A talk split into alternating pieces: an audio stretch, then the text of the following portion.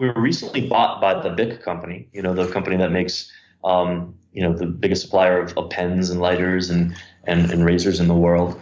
And they purchased us for over $40 million.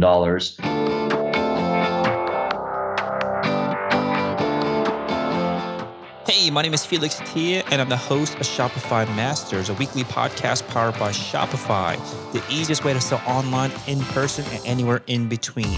Each week, we invite entrepreneurs like you to share what they've learned growing successful e-commerce businesses. In this episode, you'll learn what contributed to this entrepreneur's early success of their crowdfunding campaign, the manufacturing challenges when they had over 30,000 crowdfunding pre-sales, and how they collected over 3 million email addresses by building an app.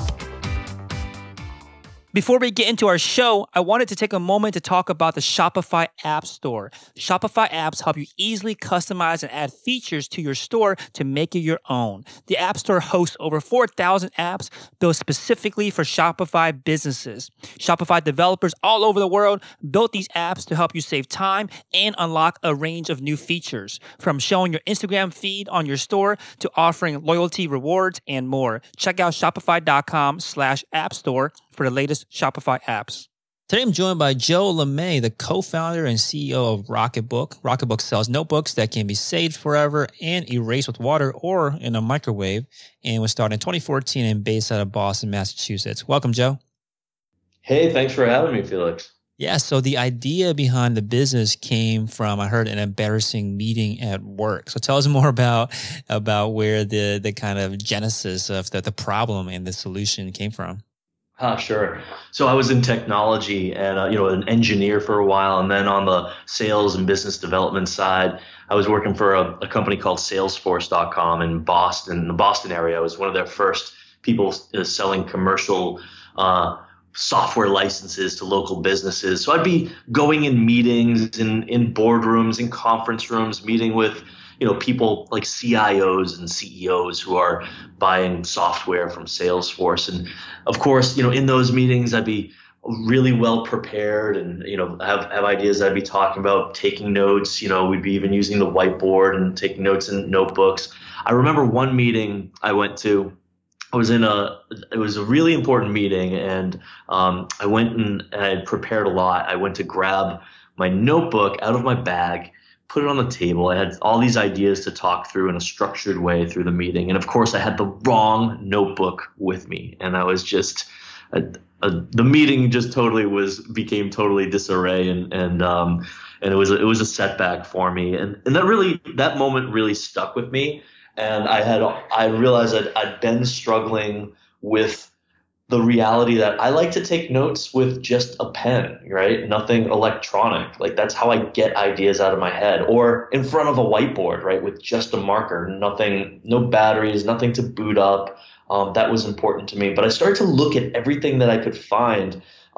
Digital pens I tried, but they had all of these issues where it just didn't seem natural. Or even just a scanning app to scan in my notebook pages. And that almost did the trick, but then I'd have to play the share button shuffle and keep it organized, and that didn't really work for me. And then I just kind of got fed up with it and decided, I think I could build something, at least a proof of concept or something myself. And the idea was to use just a regular notebook, but the notebook would have these markings on it. So as I take notes, I just sort of mark things on it. And then when I would use the scanner app, it would be proprietary scanning app, and it would see those markings on the page and instantly organize it for me in one of a few go-to spots. That was the genesis of the first idea of RocketBook.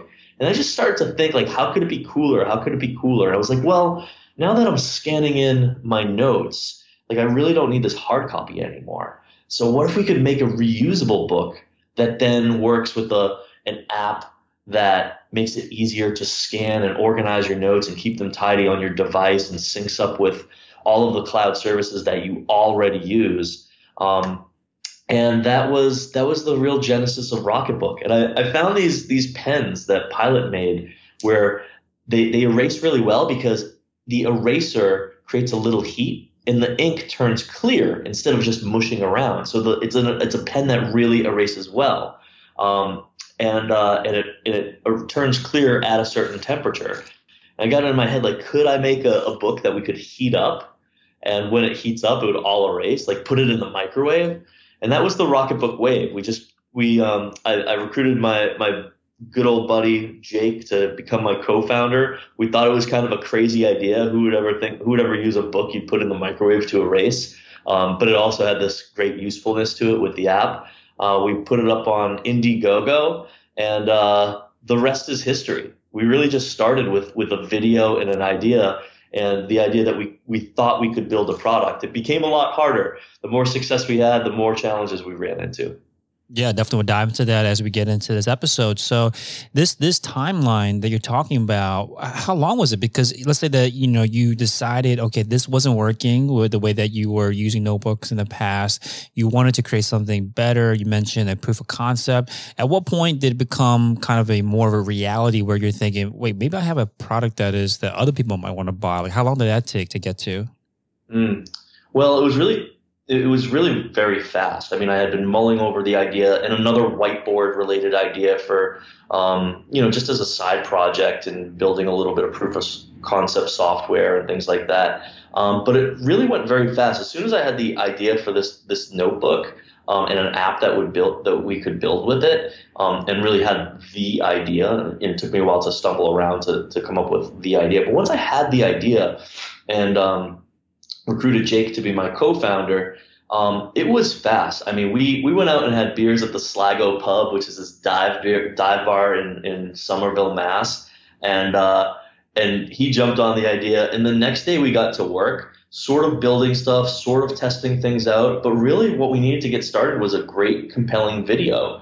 And we went from, it was probably December of 2014 to March of 2015. So 3 or 4 months from concept to really having a 6-figure business. Now we didn't have a product, but that's the magic of crowdfunding. Yeah, definitely want to get into your amazing success on the crowdfunding platforms in a bit. Prior to that, were you able to do any kind of market or testing the market to see if there's a demand for the product, or was it all on crowdfunding? That essentially was our test. I threw some landing pages up and threw some traffic at it and things like that, and got a reasonable response to it. I forget, maybe like a 15% type of like conversion rate on email addresses on a really like lousy video that I did. And that was good. It was validating, but it wasn't like an obvious yes or an obvious no.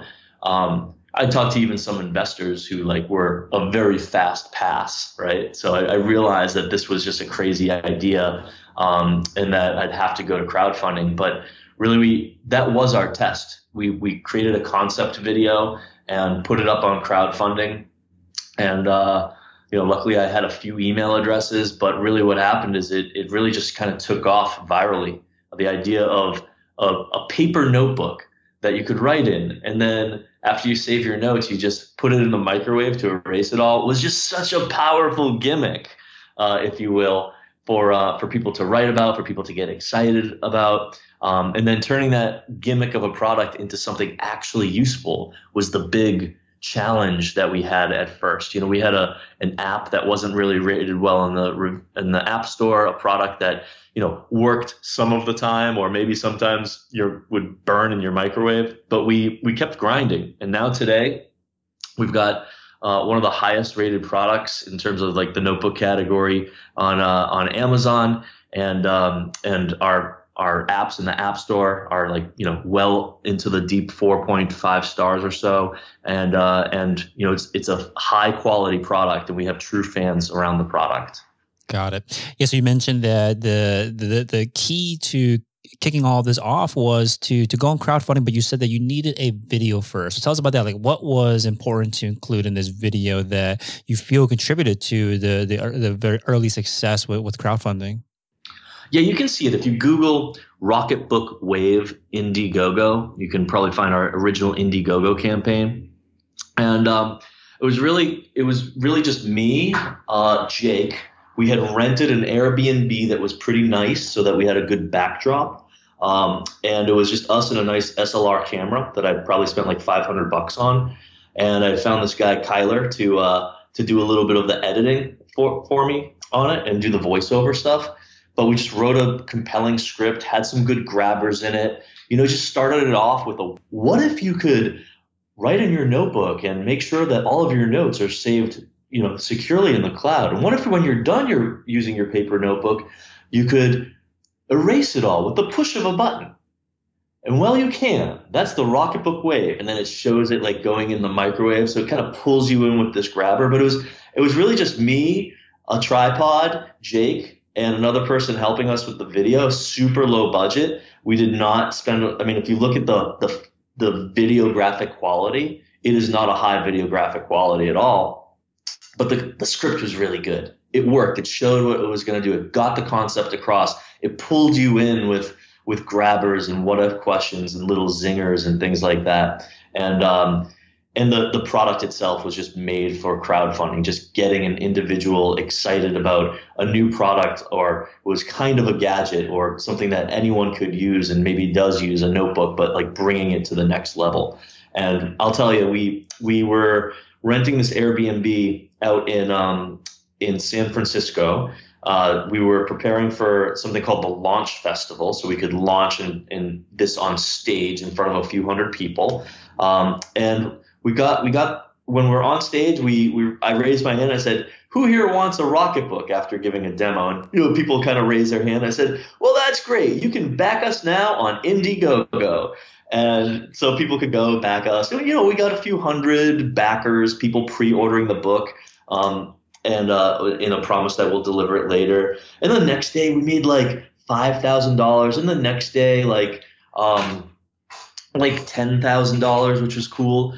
But then we woke up. We were still renting out that Airbnb. We were going to leave the next day, but we woke up on Saturday, and you know, Indiegogo gives you a little notification when you get a new backer. You get a little ding on your phone. It's pretty cool. But then we woke up that Saturday morning, and it was like ding, ding, ding, ding, ding, ding, ding, ding, ding, ding, ding, ding, ding, ding, ding. It was like popcorn was popping, or our iPhones were broken or something like that. It was crazy. And what had happened was Indiegogo had put the project in their newsletter, and we made over $99,000 in one day in pre-sales, which was so cool. And we just looked at each other and we were like, I guess we have to really make this product work and work well. And then we were on another year-long saga of making the product, you know, work well and getting it out to backers. We thought we had given ourselves plenty of time to deliver. We had projected a November 2015 delivery date to everyone who backed. We said we think we'll get it out to you in November. It really wasn't until the next year, like deep into February, that we got everything out to people. So it was some of the hardest months of my career, just hearing from backers, wondering where the product is, if I was serious or was I scamming them and I took their money, sometimes death threats, right? But we finally got a decent product. It wasn't perfect, but we got it out to people. They enjoyed it. And it was really the next product that we launched the next year that is now called the RocketBook Core, and is all of our sales today. It doesn't go in the microwave, but it is, you know, an extremely popular product on Amazon. Roughly in December, I got some metrics, roughly 18% of all paper notebook sales on Amazon were RocketBooks. If you can imagine that, like we are owning and dominating the paper notebook category in a really important channel, that's Amazon. Amazing. Now we're getting it out to other channels like the Walmarts and the Targets and you know, and more and more strength in those channels. Yeah, one thing I mentioned to me before the interview was that lots of your success came even before you had your own website, and all through crowdfunding. And so at the point that you were putting out these crowdfunding campaigns, I think so you have the Indiegogo campaign, you have Kickstarter as well. How do you determine, you know, which platform to go on, or is it a combination of both? Like, what is the strategy there? Oh, good question. Well, you know, we deliberated between, when doing a crowdfunding campaign, we deliberated between Kickstarter and Indiegogo, because those were the two popular choices. Kickstarter is kind of like the Coca-Cola, Indiegogo being the Pepsi, you know, in terms of size and things like that, and brand recognition. We decided to go with Indiegogo. They paid some more attention to us, and they had some tools such as referral programs with links you could track to give people incentive to track and things like that, which I thought were interesting. They were more creator friendly in helping you market your stuff with tools, with help, and guarantees that maybe they put you in their newsletter to promote it. Kickstarter, from my experience, is pretty hands off. They don't really do much to help you market or anything like that. You're just on the platform and you either do well or you don't. And the people there engage a little bit with you, but nothing like with Indiegogo. But, you know, and now that I've done both platforms, just Kickstarter is so much bigger. And so, you know, we do start today most of our crowdfunding campaigns. We still do crowdfunding. We're working on a new crowdfunding campaign as we speak. We'll probably launch that on Kickstarter just because it's larger. But I don't at all regret starting on Indiegogo. They were amazing to us. I don't know if we would have had the same success. We were kind of like, they just treated us well and helped us a lot when we were, you know, just a small startup, and it worked out really well.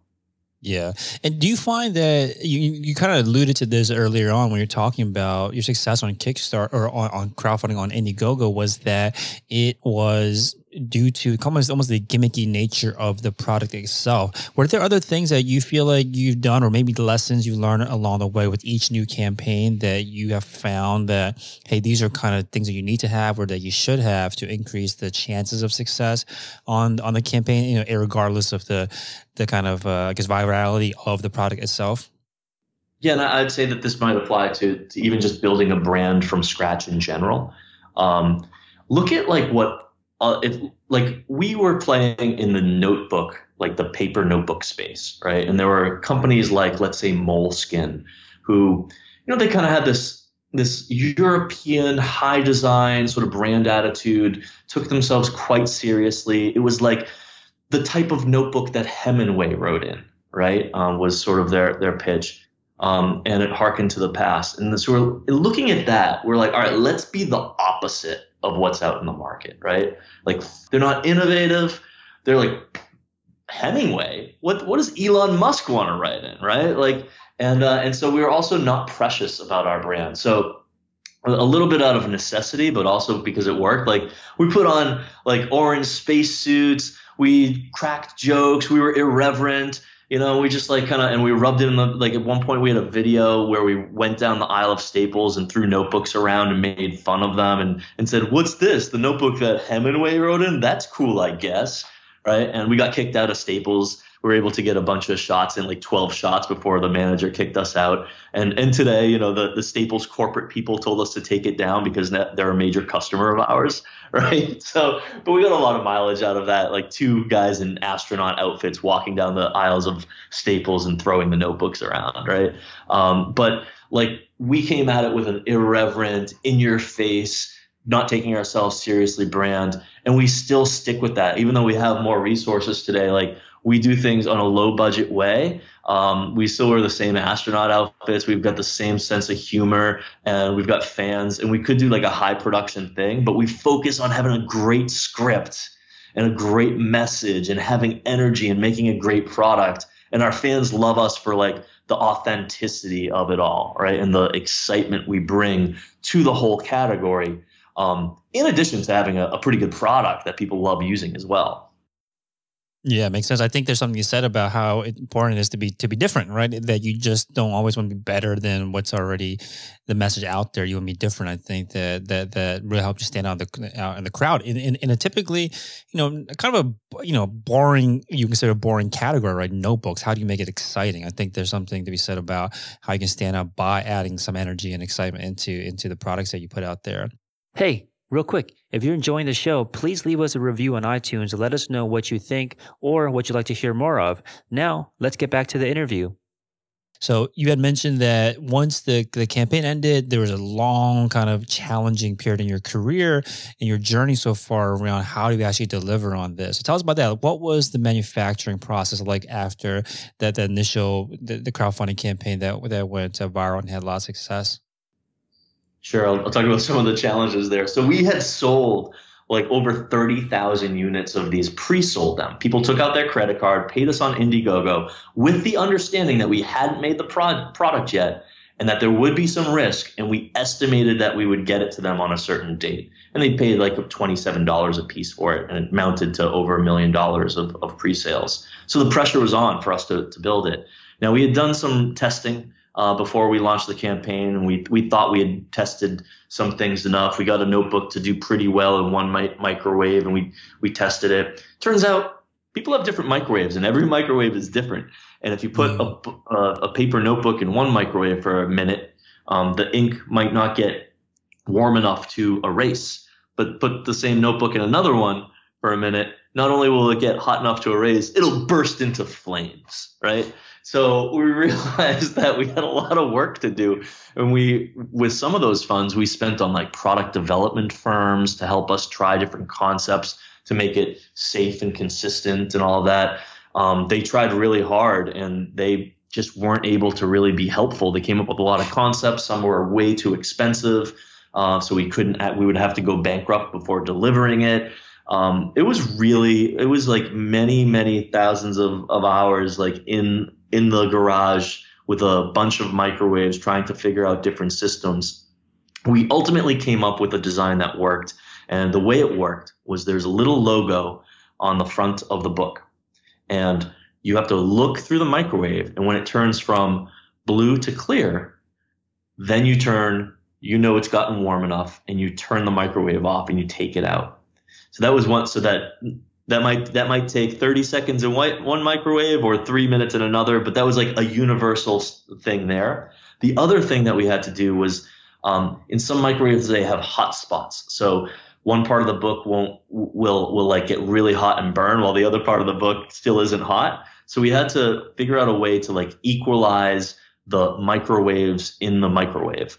And we figured it out. You just take a mug of water, fill it up somewhat, put it in there, and it starts to absorb a lot of the microwaves and disperse it in a sort of chaotic way so that the book gets pretty consistently warm or consistently enough warm. And with those two little things that we figured out, we had unlocked the universal way to safely erase your notebook in the microwave with heat. How long that takes? I feel like if a lot of people run into these kind of issues, the immediate reaction is like, okay, this whole thing's not going to work. Let me do something else. But how long did you persist that trying to figure out this problem? Oh, a good 6 months of R&D work and trying different. We tried all of these different synthetic papers. We tried different types of covers. We also had to test everything to make sure that if it did get warm or catch on fire in your microwave, that it didn't release anything that you wouldn't want, like your children eating, right? Because they're putting their mac and cheese in there. So we hired a firm to make sure every coating we used was like, when it hit, no matter what temperature, it was like safe. And a lot of things they release, you know, noxious fumes. They've got, you know, synthetic things, organic things. They're not good. So it took us a while to figure out that safety component. And just there were a lot of dark days where I thought that we weren't going to be, that we had $1 million of pre-sales and we were going to run out of money and not be able to deliver to people, and we'd be like one of those other, you know, crowdfunding campaigns, of which there are many, who raised millions of dollars and didn't deliver, like the Coolest Cooler. Or some of those legendary ones. And I thought, you know, I was as stressed as a person as I have ever been in my life. But once we got that to work, that was a tremendous breakthrough. But now we had to find someone to help us manufacture it. And we, you know, work with printers and binders to do that. And we did kind of run out of money. We had, if we were to get it all done and ship it out to people, we would have been over $300,000 in the hole. And so we were on paper, we were bankrupt to the tune of more than $300,000. A couple things came together. One is that one of our printers, after we had shipped a lot of books to people, our printer had made a big mistake, we realized, and there was a problem with the logo on the book. So we were able to negotiate some of the payments down because of the quality problem with them. And another thing that we figured out that you're not supposed to do is we took the same product and we put it up on Kickstarter with a few more promises that we build some more software integrations with Slack, for example. And we raised another well over $500,000. That got us out of the hole. Now, you're not supposed to do that. Kickstarter hates that. They almost took our project down, and they told us, you know, we almost took your project down, but since we had a few more promises for the project, like those software integrations, we got around it. But then we were in the doghouse with Kickstarter for many years after that. As we had additional campaigns, they wouldn't make us projects that we love. They wouldn't do anything to promote us. They would ignore us. We were kind of in the doghouse with them until recently, 5 years later. So, but that got us out of a bankruptcy situation. Just a little bit of creativity and luck and things like that. Yeah, I love that. I love that there's a success like yours is not just like a rosy kind of smooth path. It's a lot of problem solving and getting creative, like you had mentioned. And nowadays, or maybe even after the success of some of these campaigns, what happens during this period after campaigns? Are there other kind of marketing channels that you focus on at that point, or is it just kind of like waiting for the next campaign? Yeah, great question. We got our product onto the Amazon Launchpad.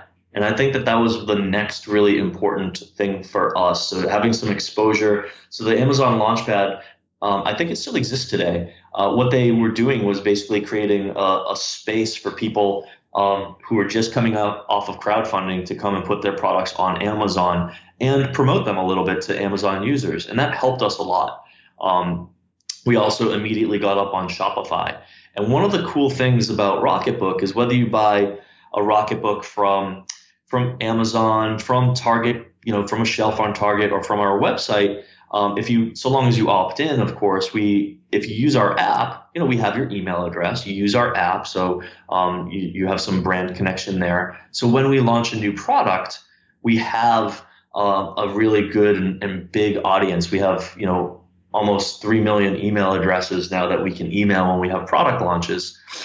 So, you know, for example, in 2020, we came up with a planner, right? A reusable planner. And, you know, this is built on our new technology that doesn't go in the microwave. You just use a little water to erase it, and it all erases perfectly. But we hadn't had a planner before. And when we launched the planner, and this is in the middle of a pandemic, right? We launched a new product in a new category, and then quickly shot up to be one of the top 3 products on Amazon in the planner category. And we were able to do that because we had a great fan base. We'd been building a relationship with them, continuously showing new products, each with its own funny, humorous, and entertaining launch and video. And then when we launched the planner product in the middle of a pandemic, boom, we were able to dominate the planner category like really, really quickly. So you can imagine how impossible that'd be if you didn't have that direct-to-consumer communication channel and relationship. If you wanted to just launch a new planner through retail, or any new consumer product like a pen, it would take years to really get and dominate the category, but we're able to do it in months.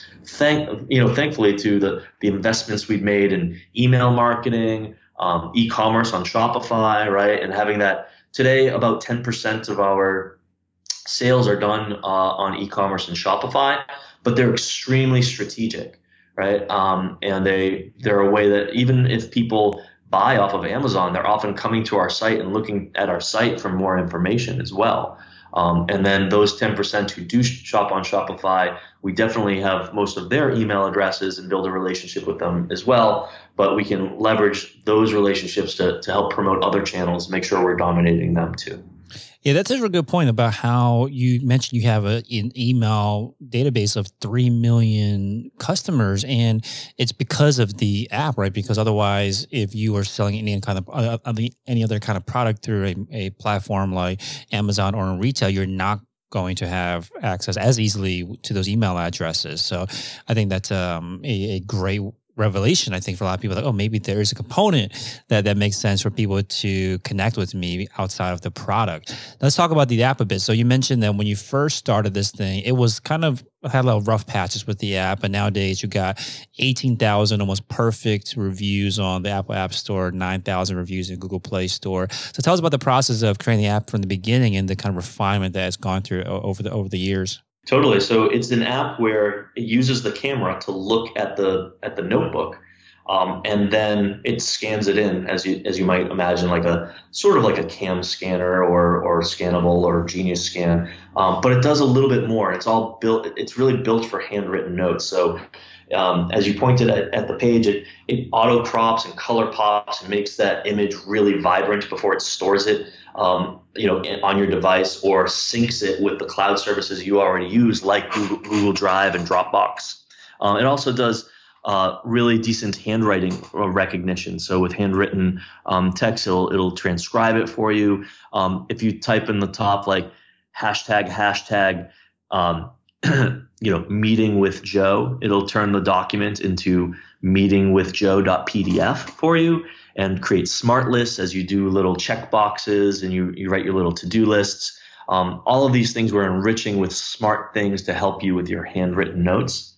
And it's really from that handwriting intelligence layer that, and really amazing scan quality that we've built over the years, why it went from a 3-star product on the App Store to what it is today, which is a 4.8-star product on the iOS App Store, for example.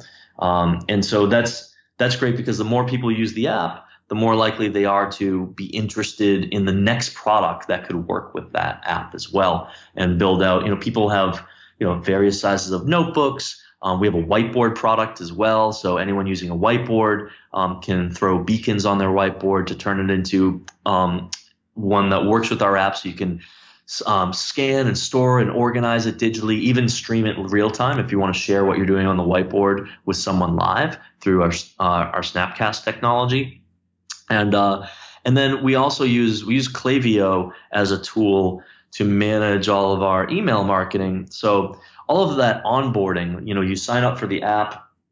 We want to give you information of how to utilize it, know about all of the features. That's super important.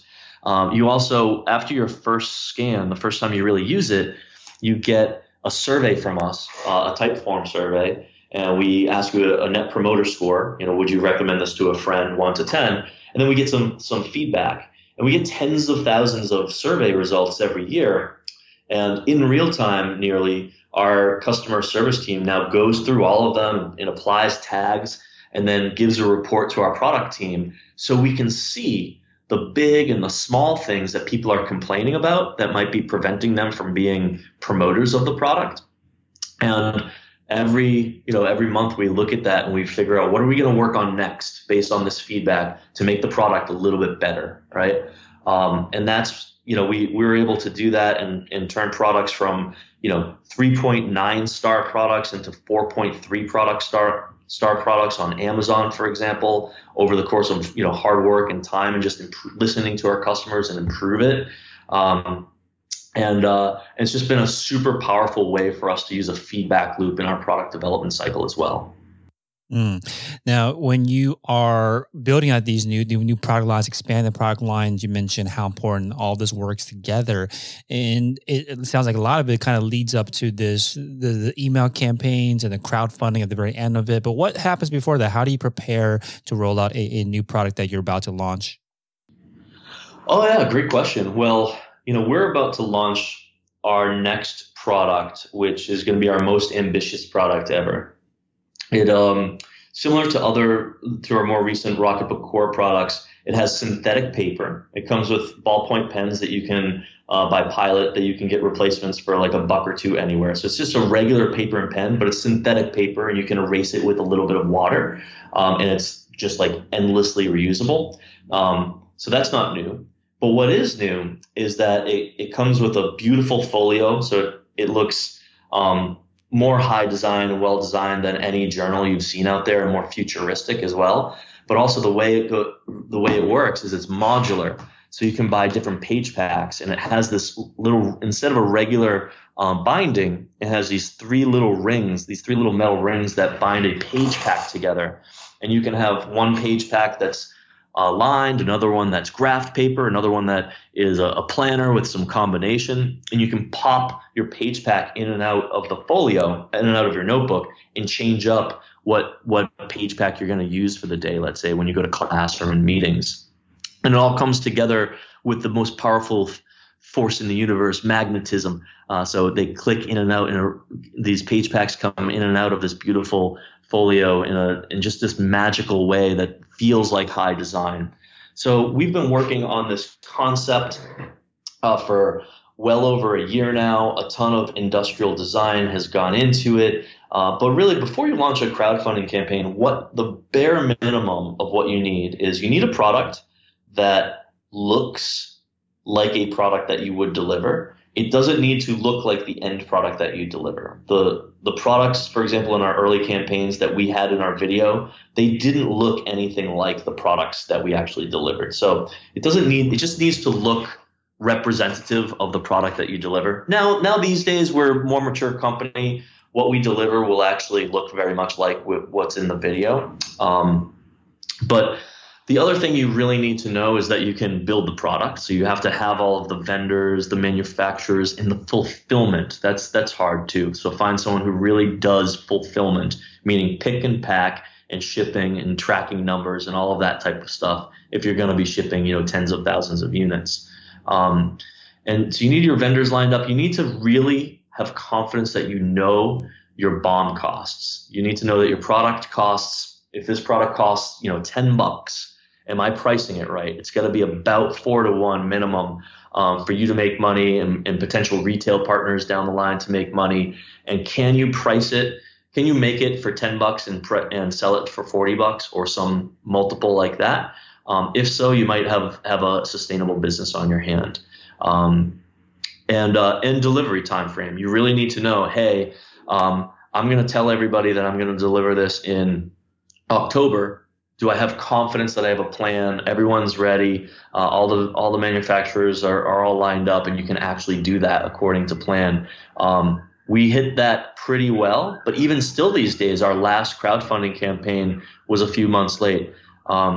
And then, partly because we were in a pandemic and we had a few road bumps there. But things just come up that you wouldn't expect when you're making a product, a physical product from scratch. Things come up that you can never predict. So there's always risk. You can never take all the risk out there in the first build.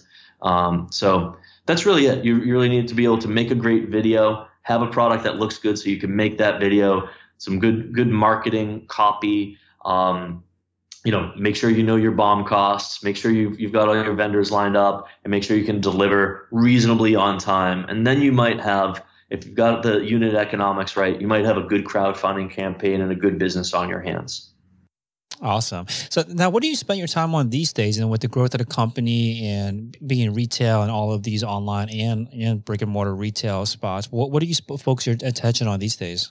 Well, we were recently bought by the Bic company, the company that makes, the biggest supplier of pens and lighters and razors in the world.